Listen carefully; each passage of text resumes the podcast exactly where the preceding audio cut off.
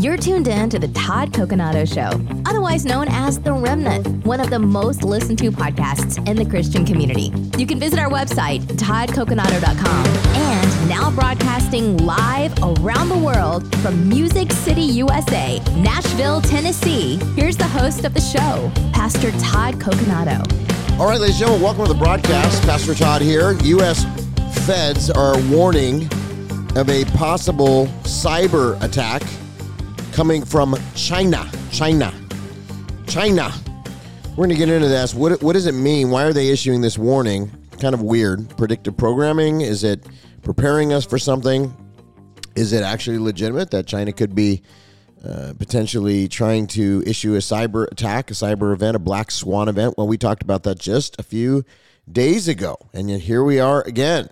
Uh, but I wanted to get into this right when it hit the news cycle because um, well, I think it's something we should cover. And uh, we did talk about pre- pre- preparedness.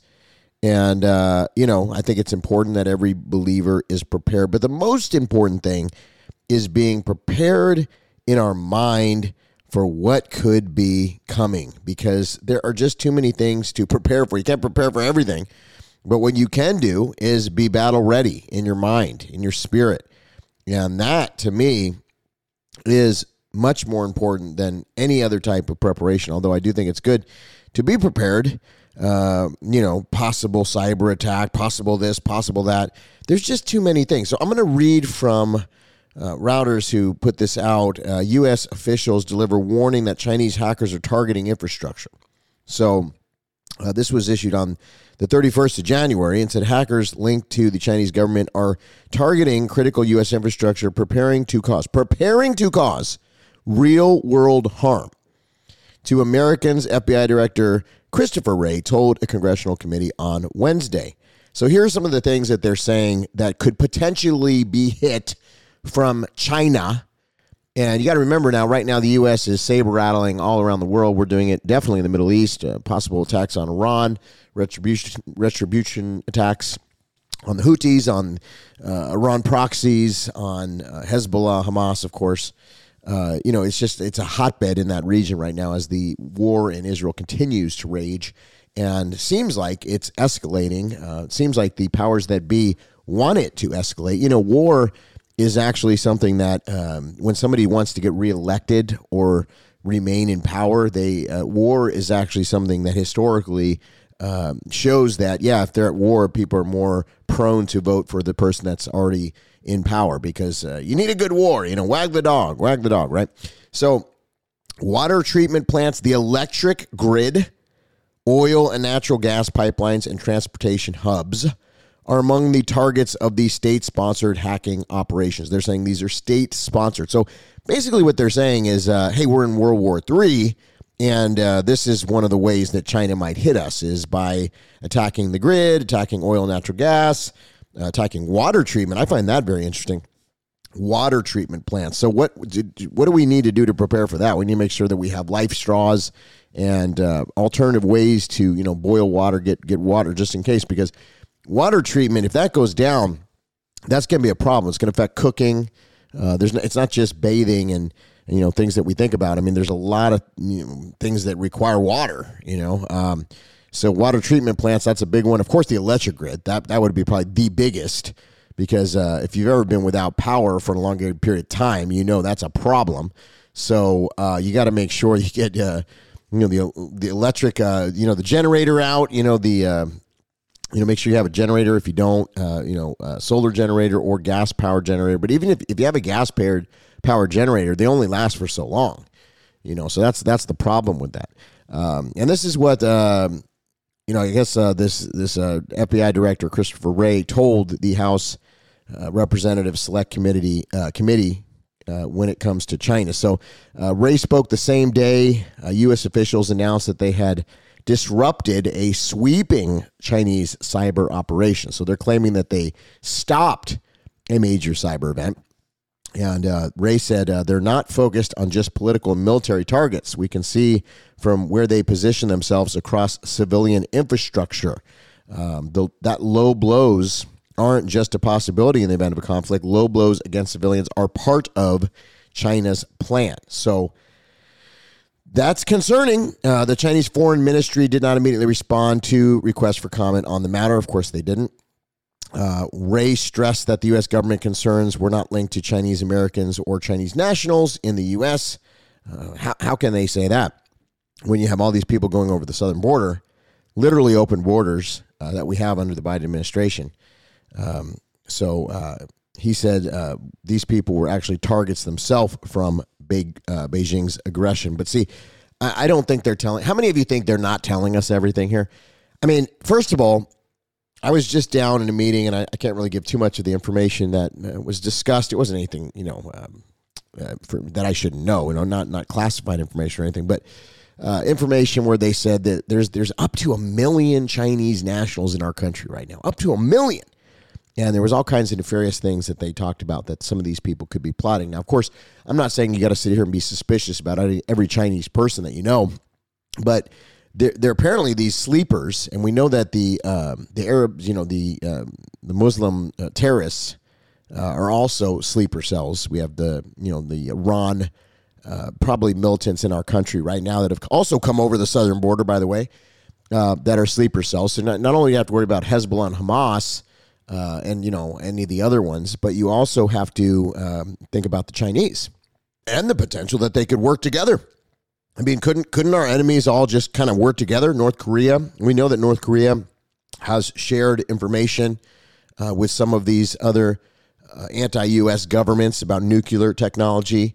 Um, you know, there's been all kinds of trading of information and, and all kinds of things with the BRICS countries. Uh, you know, of course, Russia and China which the Biden administration and our current foreign policy has really pushed them together, which was probably one of the worst things. And, and a lot of people uh, warned of this under a Democrat administration, especially with the way they've been alienating Russia and targeting Russia with sanctions and things like that. And what's going on in Eastern Europe, by the way, which is still happening. And uh, that's a disaster. But it seems like the the new flashpoint or the the later you know, even though the Eastern Europe war in, in Ukraine is happening, you know, what's happening in the Middle East right now is really a flashpoint because this thing, uh, there's so many different layers to it, uh, different alliances. Of course, you got oil, you, know, you got some of these trade routes, which are very important and pivotal to, uh, you know, global trade. And so any of these things that get disrupted. And by the way, just just so you know this too, when the U.S. shoots down drones and incoming Houthi missiles and things like that, the the technology that we're using to shoot down, you know, the Aegis missile system and some of these other systems that we have, it, it's like a million dollars per one of those interceptor missiles. I mean, probably more than that. So every one of these missiles is like over a million dollars. So think about how that adds up when you're shooting down a drone. That the drone probably costs you know under hundred bucks. I mean, who knows how much these drones cost? They're not expensive for these rebels, you know, these Iranian uh, uh, backed rebels and things like that their drone technology, I mean, at the most, maybe a thousand bucks or something, but they're not that expensive. We're spending a million to a thousand. So, so when you think about from a force multiplier standpoint and from just from, uh, you know, in general, how long this is sustainable. I mean, every time we shoot down one of these things that's headed for one of our ships or an ally ship or something, you know, a civilian ship.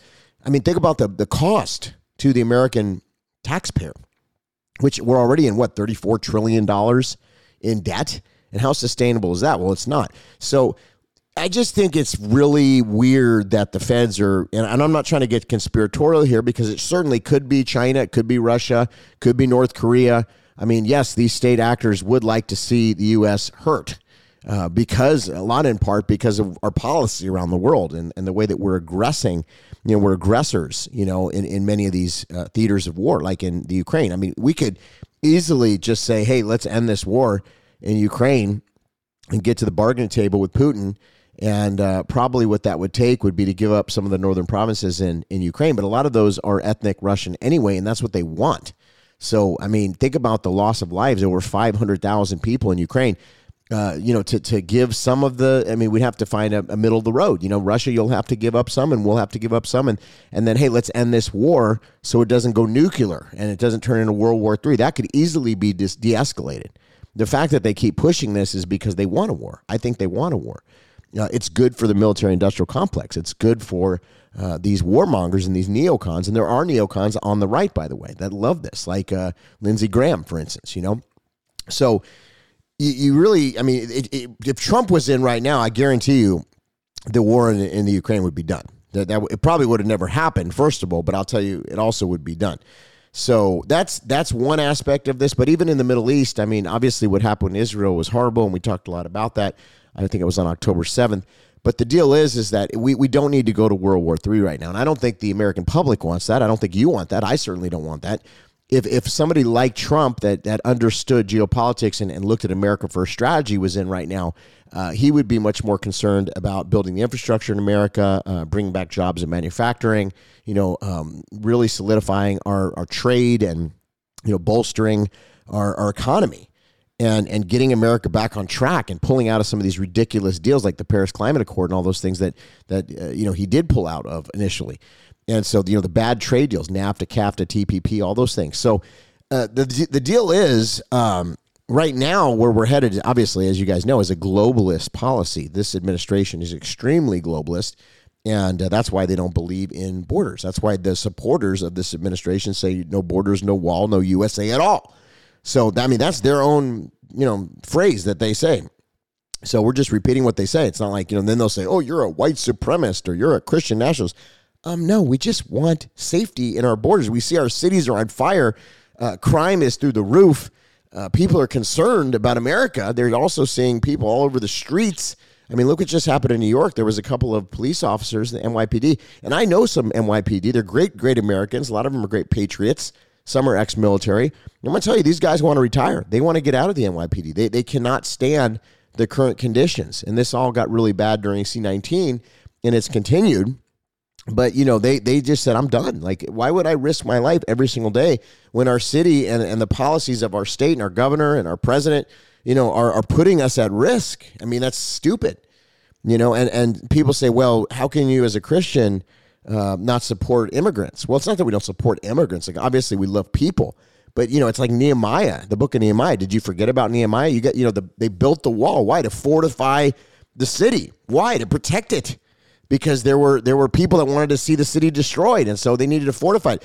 And then after the fortification happened, what happened? There was a there was a revival that happened.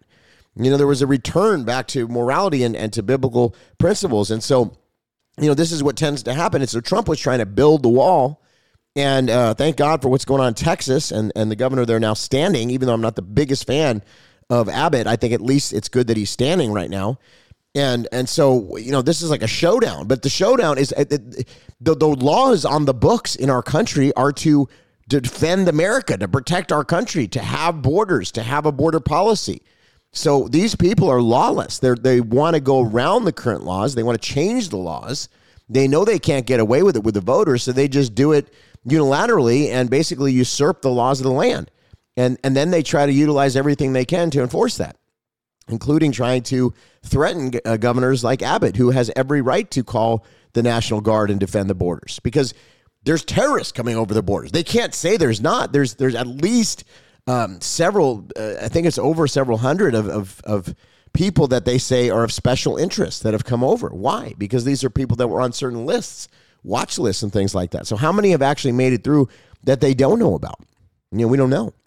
How many of these people are, are potential Chinese special forces? We don't know. How many of these are potential Iranian special forces? We don't know. But we know that we're vulnerable, and now they're talking about a cyber attack. So I want to spend the rest of the show on something related but different because we could obviously get into this more. But what I've been saying at the church, and I continue to say, is that we are not going to make it through the times ahead unless we're on fire for the Lord. And, and that means we need to be baptized in the fire. We need to be fire breathing Christians. We need to be fired up. We can't just be lethargic or business as usual or seeker friendly Christians. I call level one Christians. We've got to be deep, you know, deep cries out to deep. We've got to we've got to understand and discern the times.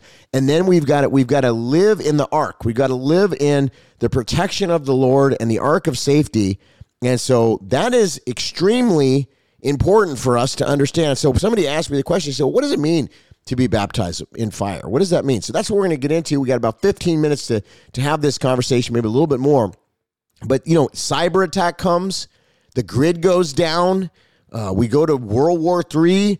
Why, as a Christian, should we not be worried, even though it's very scary, some of these things that are potential at this time period? Why instead we, we should be in the secret place and fasting and praying and knowing that God's promise for us is still yes and amen, hope in a future. That we are fi- more fired up than we've ever been, walking in the anointing and the unction of the Spirit and living each day to the fullest, being about the business of the Lord. This is what we need to do. It's not a time for, for, for half in Christians, it's not a time for sent, uh, fence sitters. It's not a time for people that are lethargic or apathetic. That that may have been the 80s and 90s, and maybe we got away with it in the last 30 years in the church. But as a Christian, that was never supposed to be the case. And I'm going to tell you right now, we're not going to make it in the times ahead unless we're walking in the fire and the anointing of God. And so we've got to be fired up. And so people say, well, what does it mean to be baptized in fire? So that's what we're going to get into right now. Let's do it. So the concept of being baptized with fire and maintaining a passionate, fervent faith is, I believe, in this hour, one of the most important aspects of our belief, of our faith. You know, without faith, it's impossible to please God. Faith is the kingdom currency, right? So let me lay out the biblical case. So, number one, baptism with the Holy Spirit and fire. In the New Testament, just so you understand where this concept comes from, John the Baptist prophesied about Jesus baptizing with the Holy Spirit and fire. That's found in Matthew 3 11. Matthew 3 11. And this baptism represents a transformative encounter with God. It's a transformative encounter with God where believers are empowered by the Holy Spirit. Now, when you're empowered by the Holy Spirit, you get direction, you get wisdom, you get discernment. God tells you things that you would otherwise not know. He gives you strategy. He tells you, go here, don't go there. He gives you warnings. He gives you understanding from a spiritual standpoint that you otherwise would not know. And all these aspects of the Holy Spirit on you and in you is so important because you got to operate in the anointing. And that's where it comes from. The anointing comes from being in right standing with the Lord. In other words, not having the open doors in your life to sin not not continuing to live a lifestyle of sin. You have turned from your wicked ways. You are doing your very best. Are you perfect? No. But you're doing your very best to live for the Lord. But not only that, you are on fire. You're not just a level oneer. You, you, you are a narrow gator. You are on fire for Jesus. And that takes you spending time in the Word, being a worshiper, um, hearing from the Holy Spirit. God will give you what you need. To, he'll let you know what you need. But the deal is, is that you got to get in his presence. So th- this is an encounter. You've had an encounter. If you haven't had an encounter with God, have an encounter today. Get alone with him somewhere. Sometimes I do it in my truck. I, I drive up to a place where no one's parked and I just get, you know, alone with the Lord. I start praying. Lord, get me fired up. Lord, I need you. Let this message be anointed. That's what I say before I get on the podcast. I say, let this message, I don't want to just speak to speak. I don't want to just create more content just for the sake of content. I want this message to be anointed. I want somebody to listen to this and to have a transformative experience, not because of what I'm saying, but because of what you're saying, God. I want them to feel your anointing. We've got to have an encounter with God. We cannot let that fire go out. We've got to stay fired up. Amen. Second, passionate love for God. The Bible teaches that our love should be fervent and passionate. In the great uh, commandment, Jesus emphasizes loving God with some of our heart, some of our soul, some of our mind. No. In Matthew 22 37, he says, all of your heart, all of your mind, all of your soul. Apathy and complacency are contrary to this commandment. God said all. He wants our all. That's why he wants total reliance on him. Total reliance on him. We, we got to get total reliance. If we don't have total reliance, we're in trouble. Then you got spiritual zeal. Spiritual zeal. Romans 12 11. Romans 12 11 encourages believers to be fervent in spirit, serving the Lord. Fervent in spirit, serving the Lord.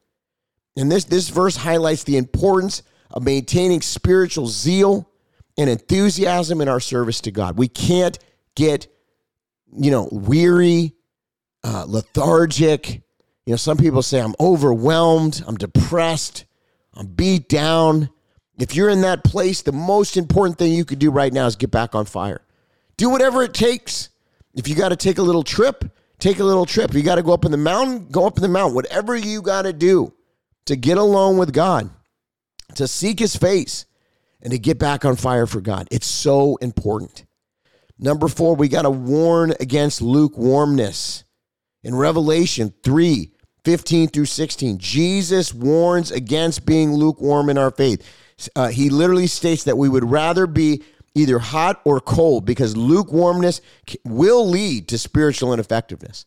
Lukewarmness will lead to spiritual ineffectiveness. That means every area of your life will be affected your marriage, your job, your output.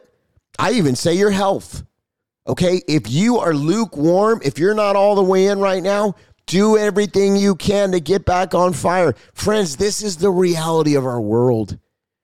I mean, if you if you can't see what the devil's planning, I pray your eyes are opened. You can't see the evil in this hour and all the plans of the enemy, the plots, the schemes. What's holding back the devil's plans right now as we speak? It's the prayers of the righteous. Why are we still able to be here right now? What's given us this little bit more time? It's the prayers of the righteous. It's those that are calling on the name of the Lord. Just a few days ago, they, had a meeting, a bunch of leaders, and I think it just it went on this whole week about about uh, National Day of Repentance. And leaders came, members of Congress came to repent before the Lord. We need to do this. We need to repent before the Lord.